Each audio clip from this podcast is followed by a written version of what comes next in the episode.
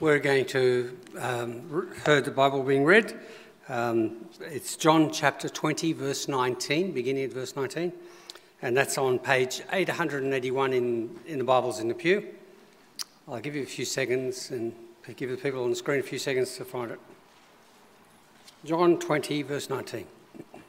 On the evening of the first day of, the, of that first day of the week, when the disciples were together with the doors locked for fear of the Jewish leaders, Jesus came and stood among them and said, Peace be with you. After he said this, he showed them his hands and his side, and the disciples were overjoyed when they saw the Lord. Again, Jesus said, Peace be with you. As the Father has sent me, I am sending you. And with all that, he breathed, and with that, he breathed on them and said, receive the Holy Spirit.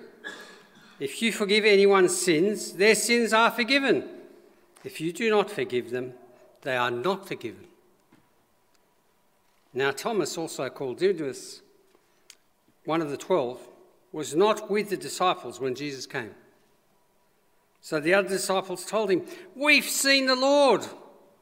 But he said to them, unless I see the nail marks in his hand and put my finger where the nails were and put my hand into his side, I will not believe. A week later, his disciples were in the house again, and Thomas was with them. Though the doors were locked, Jesus came and stood among them and said, Peace be with you. Then he said to Thomas, Put your finger here in my hands. See my hands? Reach out Put your hand in my side.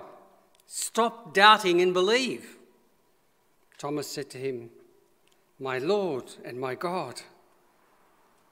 Then Jesus told him, Because you've seen, you've believed.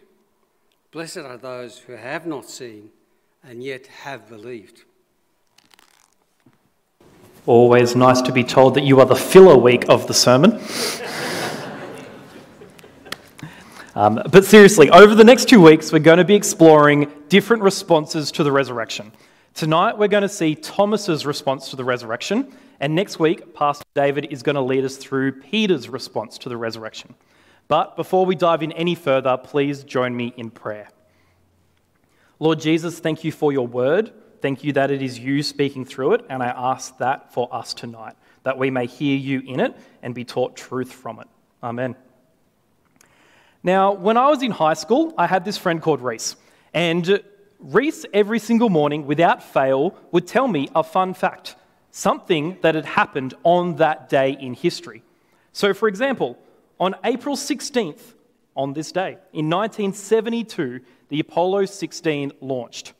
That's a pretty cool fun fact for my space nerd friends out there.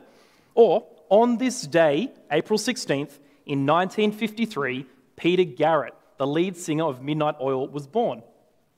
Another cool fun fact. That fun fact killed at the morning service. Um, or on this day, April 16th, in AD 30, Jesus and Thomas had this interaction. You see, in the passage we read this evening, we are told that this interaction between Thomas and Jesus happened on the Sunday one week after the resurrection. So, today, but more than that, there's actually a pretty decent chance that the date of that interaction was April 16th. You see, the biblical authors weren't that concerned with giving us exact dates. But we do know that Jesus was crucified on a Friday and crucified on Passover. And there are two dates within the correct range where Passover falls on a Friday, which means that Jesus was either crucified on April 7, AD 30, or April 3, AD 33. Now, if you do the maths and go forward, what, nine days from those dates, it means that today's interaction between Thomas and Jesus happened on either April 16, AD 30, or April 11, AD 33. So basically, there's a 50 50 chance that this story actually happened on this day in AD 30. Now, is that important for my sermon tonight? Literally not at all but I thought it was interesting, which is why I've included it. What is important for the sermon here tonight is to figure out who Thomas was. who is this guy called Thomas in the Bible? So, what I did is I started by searching for the name Thomas in the Bible. And as you might expect, he's not in the Old Testament whatsoever. There's a little spike in the Gospels, and then he disappears completely. And so he doesn't get a lot of airtime in Scripture. His references in Matthew, Mark, Luke, and Acts are all on lists of the 12 disciples. So there is the first thing we know about Thomas that he was one of Jesus' 12 disciples. Now, if this is the first time you've heard me preach, seeing graphs on the screen is not going to be unusual, so get used to that. When we then turn to John, this is what we see in the Gospel of John. These are the references to Thomas in the Gospel of John. Now, he obviously has multiple mentions in today's passage in John 20. But what do we know about him from those previous mentions in John's Gospel? Well, firstly, in John 11, we see that he is truly devoted to Jesus. Now, in John 11, Jesus is suggesting returning to Judea, and his disciples remind him that the Jews of that area wanted him dead. Now, when the Jews, when the disciples are unable to persuade Jesus to not return, Thomas, with a high level of devotion, declares, Okay, let's go with Jesus so that we may die with him. Now, this is the same story where Jesus then rises Lazarus from the dead, a resurrection. This is also the same story where we see Jesus declare that he is the resurrection and the life. Now, we also find out in this passage that Thomas has a nickname, the twin, which either means A, he was a twin, or B, he had a really inappropriate nickname. Like it's just not related at all. So, next we go to John 14. This is the Last Supper. And so here, Jesus is teaching about the fact that he must die that he will then rise again, and then he will return to his Father to prepare a place for his disciples. Now, Thomas voices what every disciple in the room is thinking, which is Jesus, we have no idea what you're talking about. To which Jesus responds, I am the way, the truth, and the life. Now, notice that both times that we've seen Thomas so far in this gospel, he is explicitly present at a time when Jesus declares that he has authority over life itself. That may be important, keep it in mind. Then we arrive in John 20, our passage for this evening. Now, John 20 starts on Easter Sunday. Peter and John have seen the empty tomb, and Mary has seen the risen Lord Jesus. We actually read that part of the story last week on Easter Sunday. And we celebrated then that Jesus was alive. But the beginning of the passage we read this morning shows a very different thing. Instead of celebrating, the disciples were meeting in fear behind locked doors. They also probably noticed that their numbers were dwindling. They were no longer the 12 disciples. They were down to 11 because of Judas's betrayal, and they were further down to 10 because Thomas was not present. Into this locked room appears Jesus. Now, whether Jesus jumped up from behind a couch, phased through the door, just suddenly appeared amongst them, or simply knocked is not clear in the text. But all we know is that suddenly Jesus was there and very much alive. Jesus wishes them peace, shalom, twice, turning their fear into joy. Jesus then declares that they are no longer disciples, but apostles, sent ones. And then he breathes upon them, bestowing them the Holy Spirit. Now, this is only a partial empowerment, awaiting the full empowerment on Pentecost. And then Jesus was gone, and Thomas was left to hear about this whole interaction secondhand. Now, in verse 5, we read that the disciples told Thomas about this interaction. In the Greek, the word elongon, that we translate told, is in the imperfect sense. Now, that means it's an ongoing activity. It means that they just kept telling him, probably over the course of an entire week. Now, I don't know about you, but if my friends over the course of a week kept telling me what sounded like a ridiculous story, I too may have ended up as incensed as Thomas and declared that dead people stay dead. They do not rise again, and in order for me to change my mind on this, I would have to physically see Jesus. Thomas actually uses a double negative here. Now, in English, a double negative cancels each other out. But in Greek, a double negative doubles down. And so we can translate what Thomas is saying here as Unless I see the nail marks in his hands, and put my finger where the nails were, and put my hand into his side, I will never, ever believe. Now, to many of us, this actually seems really reasonable. But remember what we know about Thomas. Thomas was at the tomb of Lazarus when Jesus rose him from the dead. Thomas was in the upper room at the Last Supper where Jesus said that he must die and then be raised back to life. At both of these times, Jesus explicitly claimed the authority over life itself. And so, over the course of just a few years with Jesus, Thomas had seen a resurrection, he'd been taught about resurrection, and now he had 10 reliable witnesses tell him that they had seen Jesus alive. If any man in history had the necessary evidence to believe this claim, it was Thomas. Now, everything I've just explained from John 20 probably could deserve its own sermon, but I want to jump forward to April 16th and just focus on this one interaction between Jesus and Thomas. And in this one interaction, there are only four lines of dialogue. The first line is, Peace be with you, followed by, Put your finger here See my hands, reach out your hand and put it into my side. Stop doubting and believe. To this, Thomas replies, My Lord and my God. And then Jesus says, Because you have seen me, you have believed. Blessed are those who have not seen and yet have believed.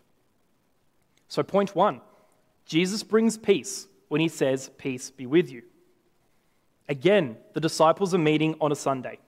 Again, the doors are locked, and again, Jesus appears in their midst. And again, Jesus opens with the line, Peace be with you. Now, in a single blazing moment, I think Thomas realized that everything he had been told by his friends was true. Jesus had even led with the exact same line of dialogue that the disciples had been telling Thomas about all week long. Now, to wish peace upon someone, likely shalom, was a relatively normal greeting in the first century. But here on the lips of Jesus, it takes on a new meaning. In John 14 27, Jesus promised to leave his peace with the disciples. And unlike worldly peace, this peace would turn all fear and all trouble into joy. In John 16 33, Jesus promised that the peace that he brings will allow his disciples to overcome the troubles of the world. In these statements, Peace is seen as a virtue, and only Jesus can allow us to experience true peace, true tranquility, true serenity that will last. But peace is even more than this. The apostle Paul takes the concept of peace and joyously declares in Romans 5:1 that because of Jesus we have peace with God. As Christians, this is exactly what we believe. That by Jesus' death and resurrection, by the Easter story that we talked about and celebrated last week that we can have peace with God despite the evil and wicked things that we do. Peace here symbolizes a right relationship with God. The fact that we can even be offered this peace is almost incomprehensible, which Paul points out in Philippians 4 7.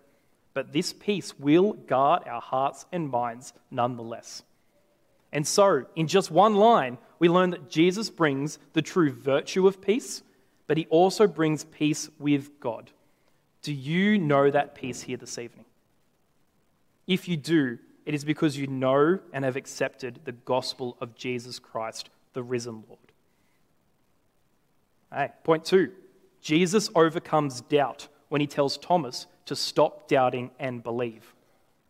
Now, doubt is a normal part of the Christian experience. In Mark chapter 9, after witnessing his son released from demon possession, the boy's father falls at Jesus' feet and says, I believe. Help me overcome my unbelief. In the very last chapter of Matthew, as Jesus is giving the Great Commission to his followers, the text says they worshipped him, but some doubted. So Thomas doubted, and that is okay, because how did Jesus respond to Thomas's doubt? by literally appearing before him and showing him all the proofs that he needed. Jesus is full of such grace and mercy that he offers Thomas what he needed. I find this overwhelmingly encouraging because I can really relate to Thomas. When I finished high school, even though I grew up in a Christian family, while I was pretty sure God existed, I had some doubts. And what I found in that season was mercy upon mercy, as I found myself surrounded by amazing Christian friends and mentors, as I discovered truths about God in His Word. And by the end of that season, I was fully convinced that God was real.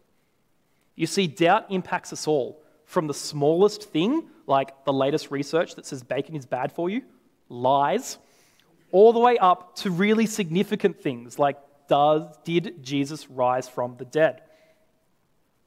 Now, in a 27 research firm, in 2017, a research firm in America conducted some research into the Christian experience of doubt. And they found that most Christians at some point have experienced doubt. Now, if you're mathematically inclined, you'll notice that that equals 101%. I'm sure they've done some rounding, that's all that's going on. Now, given that almost all Christians have experienced some type of doubt, how should we respond to that?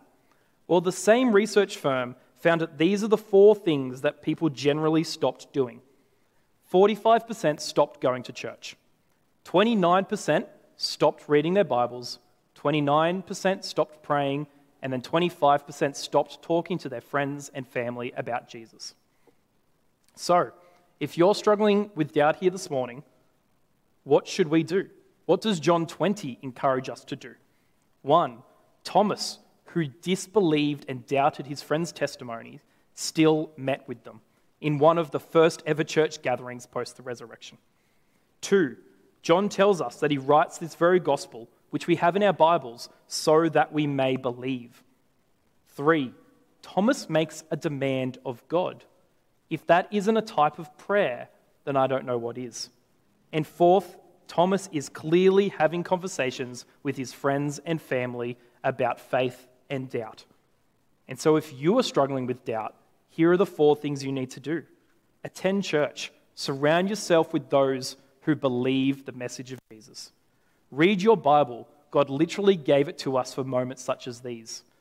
Pray to our risen Lord who can overcome doubt and continue talking to people about your faith and doubts. Before we move on from the topic of doubt, I wanted to share a few reflections from Barnabas Piper's book, Help My Unbelief Why Doubt is Not the Enemy of Faith. Now, he points out in this book that the Bible compels us to believe that there are two different types of doubt good and bad doubt, except he uses the terms unbelieving doubt and believing doubt. Now, unbelieving doubt is the doubt of a heart that is not transformed by God's grace. It doesn't seek guidance from God, only a way to escape from the claims of God. Piper writes that when unbelieving doubt poses a question, it is not interested in the answer for any other reason than to disprove it. Unbelieving doubt is on the attack. The asker is not asking to learn, they are asking in order to devastate. On the other hand, believing doubt, in the words of Piper, is instead of letting unbelief in, believing doubt ventures out in faith and seeks to confront it. Just as unbelieving doubt is against belief, this sort of doubt is the driving force behind belief. It is the doubt that seeks truth and stems from the belief that God is the source of all truth. As the source of all truth, God can stand up to all of our doubts. And believing doubt acts a bit like a vaccine helping us to fight the doubt head on and leaving you stronger than ever before. When you or your children or your friends or your other loved ones have doubts, invite them to lean into those doubts and then direct it all towards Jesus. Our God, who defeated death, can surely handle our inability to always trust Him. Acknowledge to these people in your life that doubt can be tiring and wearisome. And then, perhaps with a smile on your face, tell them that Jesus doesn't expect us to come to Him with all the answers. He expects us to come to Him when we are tired and weary, and He will provide. I pray that, like Thomas, my doubt and your doubt and their doubt will lead us closer to Jesus than ever before.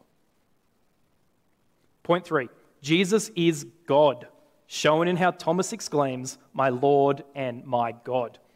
Now, Thomas may have been slow to believe, but he was not slow to grasp the implications of the resurrection. This realization about the godhood of Jesus is so important. And as soon as Thomas realizes this, he falls flat on his face in worship. It's also important to point out that Jesus at no point dissuades him from doing this, but accepts this claim. You see, every religion in the world has realized that there is something special about this Jesus guy. Islam sees him as a prophet, Judaism sees him as a great reformer that Christians have seriously misunderstood. Hinduism has recently accepted Jesus into their pantheon of gods, and even Buddhism sees him as an enlightened man helping people towards the journey. But only Christianity sees Jesus as God himself. And this claim that Jesus is God is the high point of the entire gospel. You see, the climax of John's gospel is the resurrection. And the climax of the resurrection story is this claim by Thomas. Because Thomas realized that Jesus is greater than we naturally think. He's more than just a good teacher, he's more than just a good mentor, and he's more than just a good friend. Instead, Thomas comes to the realization that Jesus is God. And this is where this whole gospel has been leading us. We finally see the evidence for the very first line of the gospel. The very first line of the gospel of John, which is In the beginning was the Word, and the Word was with God, and the Word was God. This realization radically changed Thomas's life. I sometimes feel really, really bad for Thomas. We know him as doubting Thomas, but in the years after this moment, he went and preached about the risen Lord Jesus. It is thought that he made it as far as India, preaching about Jesus, and that there he died for his faith. Encountering Jesus, who is both Lord and God, will radically redirect your life like it did to Thomas. If you haven't changed from such an encounter, you simply have not encountered Jesus. Nick at youth one night used this illustration. If I claimed that I was late to church today because I had been hit by a semi trailer going 100 kilometers per hour, none of you would believe me. Because having an interaction with something that powerful would leave some type of physical mark on me. It is the same with Jesus. You have encountered the Lord and God of the universe, and because of that, you will be radically changed. For Thomas, it changed the entire course of his life. But it also changed his immediate reaction. Again, he fell on his face in worship. Now, excitingly, we get to worship Jesus with every single day of our lives. And on a Sunday, our church specifically makes time for us to intentionally worship God through song. So, my question for you this evening is how do you use that time? Do you daydream, waiting for it to be over? Do you happily sing along with no emotional or intellectual connection with the words whatsoever? Or do you worship our Lord and our God? Point four Jesus brings blessing. And we know this because he says, Blessed are those who have not seen and yet have believed. While we can praise Thomas for his realization about Jesus, the weakness of Thomas's confession was that it depended on sight. Jesus needed to make a correction here by mentioning that the greater blessedness of those who believe without sight, which applies to all Christians ever since Thomas. You see, Jesus was thinking of future generations when he said this. He was thinking about you and thinking about me and giving us a special blessing because we believe in him. We may not have seen his miraculous signs, we may not have physically seen him resurrected from the dead, but we still believe. Now, does it advocate blind faith? Is that what we're meant to take away here? I'm going to say a resounding no, because the next two verses of our chapter states John's entire purpose for this gospel, which is to provide evidence for the Christian claim. Here are those two verses, verses 30 and 31. Jesus performed many other signs in the presence of his disciples, which are not recorded in this book. But these ones are written that you may believe that Jesus is the Messiah the Son of God, and that by believing you may have life in his name. This proves that God is not advocating blind faith here, but instead, this gospel is written so that we can trust trustworthy people like John and like Thomas and see that the Christian claim is true. And I think that is exactly why John included this in his gospel. Because Thomas refused to believe unless he had huge claims answered. Unless he could see, unless he could touch, he would not believe in the resurrection. If someone like that can come around, that should go a long way for us in taking this claim seriously. It's sort of like the concept of aliens, right? Personally, I'm not currently believing that aliens are real, but my cousin is the biggest skeptic of aliens I have ever met in my entire life. If something could convince my cousin that aliens are real, I would seriously entertain the notion. And I think it's the same here. The fact that Thomas, the biggest skeptic, is convinced should go a long way for us to see this as a claim worth seriously considering. So we depend upon secure evidence for our faith the scriptures, the witness of the church through the ages, our own experiences, but we do not rely on actually seeing Jesus in the flesh. But Jesus says we are not deprived because of that. Instead, we are the recipients of a special blessing. Blessed are those who have not seen and yet have believed. But how exactly are we blessed? I hear at least some of you ask. Here is one small way in which we are blessed without seeing. And in the words of Pastor Glen Scrivener, the blessed way to encounter the risen Jesus is not by having a one off apparition like the one Thomas received. The blessed way is to encounter Jesus through the scriptures. Why? Well, just imagine that Jesus appeared to you tonight at the end of your bed. You saw his wounds, you heard him say peace. What a spiritual high you would have for a few days, for a few weeks, perhaps. But fairly soon, you'd start to wonder whether you dreamt the whole thing. Within a month, you'd need to see him again, and again, and again. But with the Bible, it's there in black and white for all time. At three in the morning, when I have my doubts, when loved ones die, when I've lost my job, I can always see Jesus by opening my Bible and seeing him there. That's how doubting Thomases begin to believe.